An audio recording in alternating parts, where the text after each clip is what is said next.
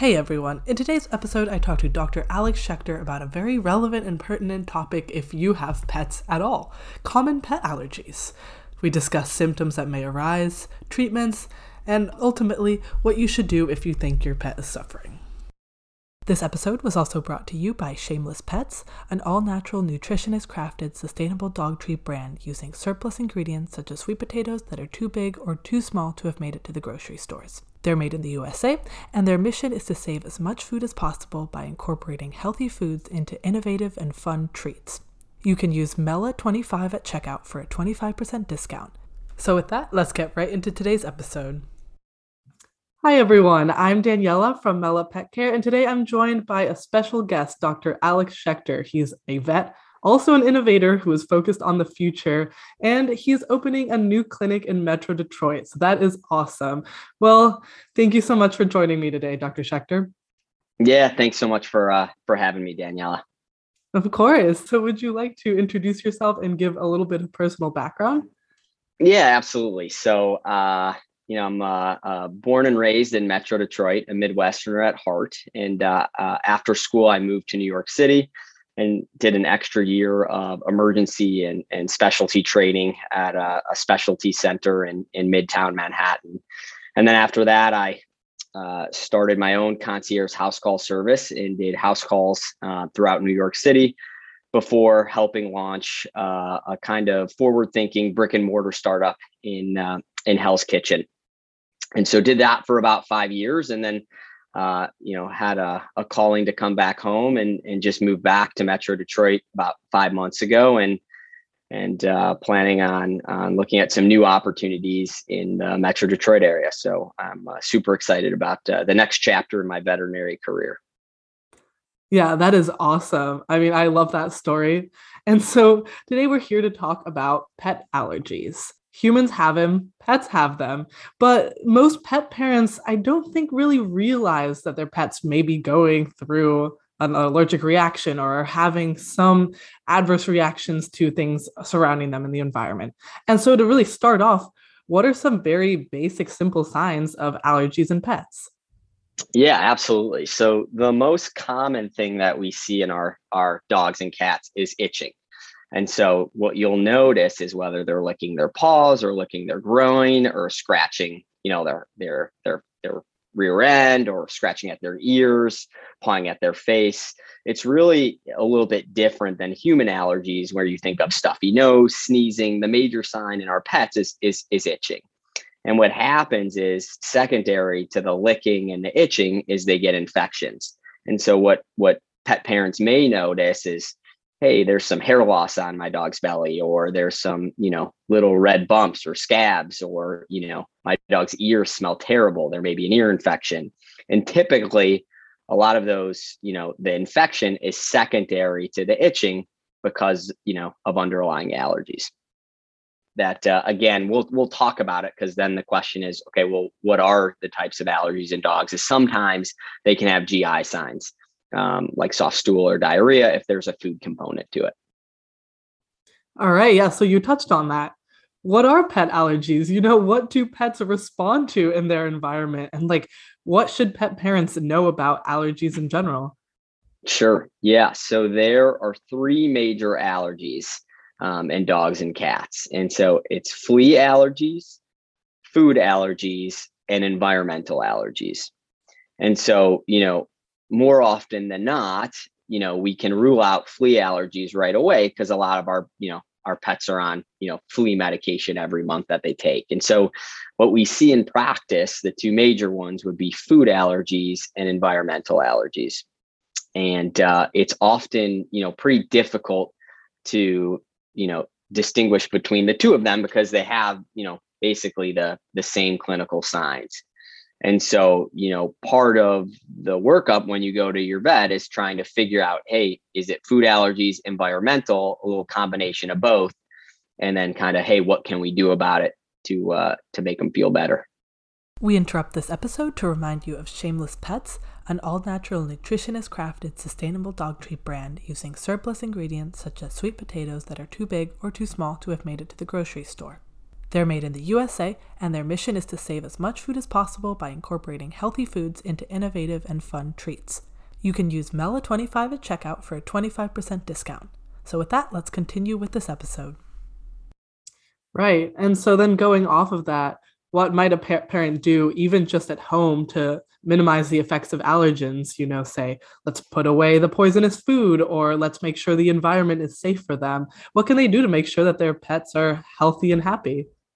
Yeah, sure. So from a food allergy component, it's typically, you know, the protein that uh, they're allergic to. So chicken, beef, pork, something that they've been exposed to frequently that kind of causes this reaction. And so the first thing that I always say is, hey, why don't you try switching your, you know, your pet to a protein they they haven't had before. And so, you know, it's so common. There's a ton of different varieties out there. So there's rabbit and duck and you know lamb, something that you know they haven't been exposed to to see if they respond well. Um, you know, the other thing is because depending on how severe it is, you you have to be worried about cross contamination in the uh, you know the manufacturing plants and so there's even you know you can talk to your vet about there's prescription food where they make these foods in specific plants to try to basically you know minimize or not allow these cross contaminants that can cause these flare ups and then the environment's tough right? Because you know you can't take your pet out of the environment unless you're planning on moving. So you know they can be the common allergies can be to anything just like in humans. So grass or pollens or dust um, and so you know it's tough to kind of pinpoint it and remove it from the environment. Certainly you know what i typically tell my patients hey start you know get an air purifier. You know it helps me i have allergies and, and, and it helps helps uh, uh, you know helps me during allergy season. Talk to your vet. You know we can control the signs. And so you know if you need to get them on an antihistamine like claritin or zyrtec you know you know there's there's dog specific antihistamines and even we can prescribe those at the right doses under veterinary supervision to try to kind of uh, help with the itch. And then as cases become more severe, there's, you know, it's so common, there's a bunch of different types of medications that we can treat to try to control the itch. And it's imperative because one is we want them to, to feel comfortable. And we also want to prevent, you know, secondary skin infections because, you know, it, um, it could definitely lead to more serious things down the line. And so, um, you know, those are kind of some of the basic things, but certainly, you know, it's really there's a ton of different options out there and it's so common that it's it's all about understanding the signs with your pet and then getting ahead of it early and and talking to your vet and and trying kind of these simple changes to see if uh see if it helps yeah, no, you're definitely right then about like how it's hard to control the environment.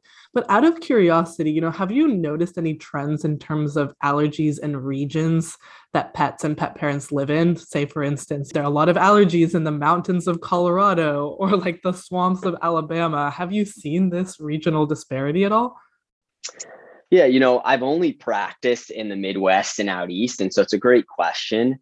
I think that I see it more regionally during certain seasons. And so typically the most common is is kind of this this transition from summer to fall or from, you know, winter to spring. Like the pollens are bad, there's these changes of seasons. And so, you know, at least here in in in kind of the Midwest, it's been, you know, a very mild fall where the weather has been warmer and because of this warm weather and these kind of changes from okay it was cold for a few days and then comes back to being warm 60 70 you know i'm seeing way more dogs that are continued you know continue to have these clinical signs and continue to be itchy further along in the season than i normally would. Um, but again with that said you know i think it's the you know my sus my i suspect that that uh, areas that have four seasons would be most susceptible to kind of allergens because of the the changes. Yeah, then that's definitely good for pet parents to know who are in these places that have more more seasons. And so you've mentioned a lot of really good tips, you know, about food, about controlling the environment, but you know, all of these are tend to be a little bit more on the home remedy side. How does a pet parent know then when it's time to take their pet to the vet? Like, when can you say, oh God, these allergies are very severe. It's time to get like very professional help? Sure. Yeah. And I think that's a, you know, it's a great question. And there's kind of a, a shift, you know, as now we try to be a bit, a bit more progressive. You know, we want to see your pets when they're just starting to become, you know, itchy before it gets to the point you know where hey there's you know a, a, massive skin infection or ear infection because we can try there's there's so many things we can try to do or give to kind of help prevent it from getting to that point. and so i think it's very individualized you know no one's going to know their pet better than you know the the pet parent and these owners and it's kind of figuring out hey now that you know the signs you know when if your pet is itching more than normal or hey you know my pet seems to have ear infections you know every you know late every summer you know that's the time to start to think about it and say okay well maybe you know at the beginning of the summer i should go to my vet to to, to talk about that and talk about allergies because maybe we can then prevent it from happening yeah, that's super clever. I think uh, a lot of parents that I have talked to are definitely on the other side of things where they wait and wait and wait until it gets progressively worse. And then, you know, once the skin starts falling off, that's when they go, ah, we should probably go to the vet. Yeah. So it's, yeah, it's great to think about in kind of more of a preventative manner. Yeah. Uh, and so, since you've been very insightful, I think now is the perfect time for our Mela signature question, something that all of uh, my guests get to answer on this show and that is what does pet health and wellness mean to you in today's day and age? Wow, it's a, a great question. I think that I think there's this kind of shift in veterinary medicine that's been happening over the past five years where, you know, pets are, you know, a, a huge part of the family. And so being you know at the forefront of that and you know this new shift in treating pets as if they were you know really family members. We're doing so much more from you know a medical standpoint. We're you know allowed to do so much more. People are are willing to to try new things and and and you know take care of their pets in in in ways that they they weren't 10 years ago. And so it's really exciting as all these new innovations come out and technology you know there's there's so much being developed in the veterinary medicine space. And i think that in the next you know five ten years it's going to be a, a, huge shift. Awesome. Yeah that was a yeah. great answer. Well dr schechter thank you so much for joining me today. I know it's been a very short chat but hopefully people learned a lot about pet allergies and know that please start preventing these things so that they don't happen and before it gets too late. So thank you for that chat yeah, thanks so much for having me. Thank you all for listening and hope you enjoyed this special episode. If you're interested in keeping up to date with what we're doing here at Mela, feel free to sign up for our newsletter at mela.ai backslash newsletter for an exclusive look into our company. Thank you.